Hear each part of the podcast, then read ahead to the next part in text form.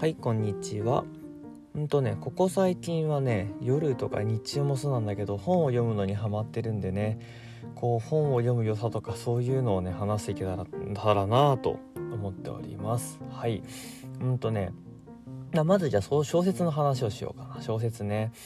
最近僕が読んでるのはそのライトノベル系。うんとまあそうね10歳半ばぐらいの子から高校生とかね二十歳ぐらいの人までが読みやすいような文体。まあ要はこうアニメの原作とかになるようなお話。そうそういう小説のジャンルをねよく読んでます。はい。まあ非常に読みやすくてですね文庫本1冊でも1時間2時間あればサクッと読めるものがほとんどなんで本当にライトなノベルですね。うん。特徴としてはまあやっぱこう鍵括弧が多いあのキャラクターが会話しているシーンが非常に多いので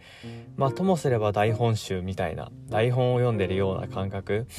ね、それに心理描写が入るみたいなのが基本の流れかな。でもシナリオ的に面白いものもねすごい多くて。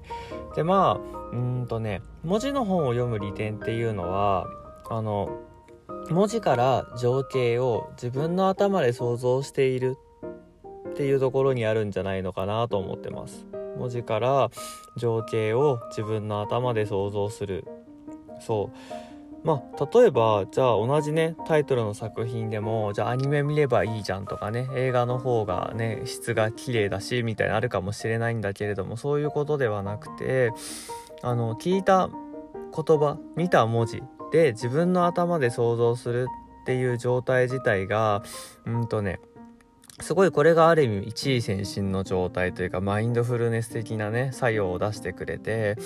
まあ例えばそうですね今想像してほしいんだけど真っ白い無機質な何もない部屋で真ん中にポツンと植木がね植わっているとみたいなイメージをするとねおのおのそれぞれの想像をすると思うんですよね。無機質なその人にとっての無機質な部屋。その人にとってのあのそう植物が植わってるみたいなね植木に埋まってる植物植わってる植物みたいな。そう想像して。でまあそれを比較しようって話じゃなくて自分の頭で世界を想像しているこの状態。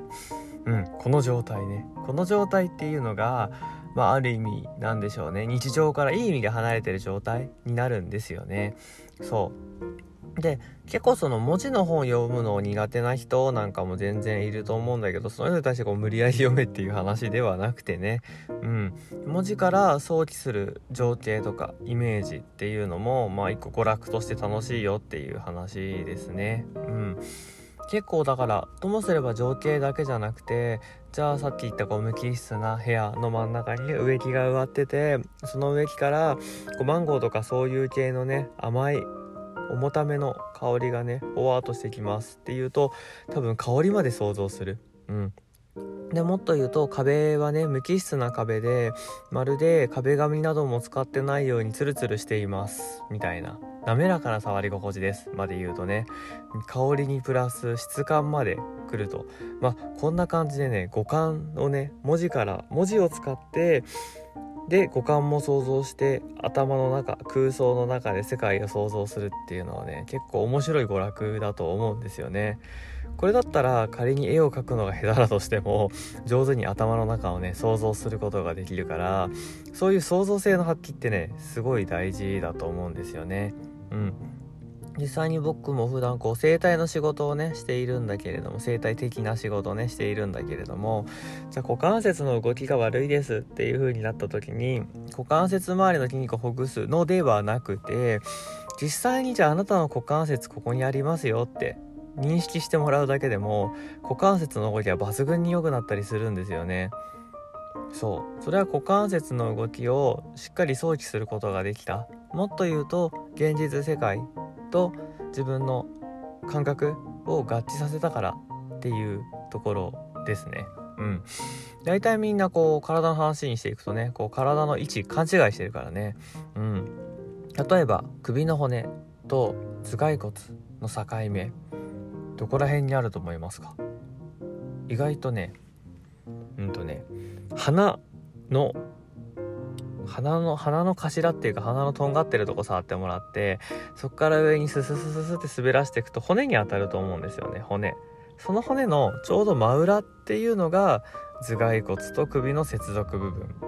案外高いですよね。案外高い位置にある。でそこが関節の折りたたむポイントっていうか動くところになるからそこを押さえたまま右左向いてみるとスムーズに回ったり上下向くのも同じですね。ここもしっかり使ってあげるとかなり動かしやすくなります。大体の人は無意識のうちにそうだね自分の下の歯下の歯の真後ろぐらいの位置に首のてっぺんがあるっていう認識を持ってるんですよね。そうするとでも動きが可動域が単純に狭くなるっていうのがね試してもらえると分かると思うんですよ。うん。脳みそから近いね首の骨1個取ってもこんだけ変わるわけなのででは全身の関節をね一つずつ正しく認識するとどうなるのかっていうのはもうこれ語るまでもない状態ですよね。うん面白い。ただその感覚イメージと現実を一致させるためにはまずイメージができないといけなくてそのイメージの第一歩として文字情報から情景を想像するっていうのはすごいおすすめの第一歩のやり方ですね。うん、ある意味妄想力とも言えるんだけれども妄想ってともすればこうねいやらしいイメージとかねなんかふざけてる想像みたいな感覚かもしれないんだけど別にそれでいいんですよね。うん、大きな企業の社長さんがねこう大きな夢を語ったりするんだけれども言い方変えれば妄想でしょっていうねただその妄想を本気で信じるっていうのが信念とか理念とかかっこいい言葉に変異するわけなんですよね。どういう尺度で見るかなんですよ。その人の想像とかイメージとかね、そう理念とかをどういう風に例えばそれをバカにしたように見れば妄想って言い方になるしこの人すげえなと思ってそういう妄想の話を聞いてると素晴らしい理念信念をお持ちですねに変わったりするわけなんですよね。ただこれも尺度で変わるっていうのが非常にね興味深いところですね。うん。なんかまあそうねまとめると、まあ、本をね文字情報を介してこう創造性を働かせるっていうことをやると、まあ、体を動かしやすくなるかもよなんていうねそういうお話でした。はい。じゃあね今日も最後まで聞いてもらってねありがとうございました。失礼します。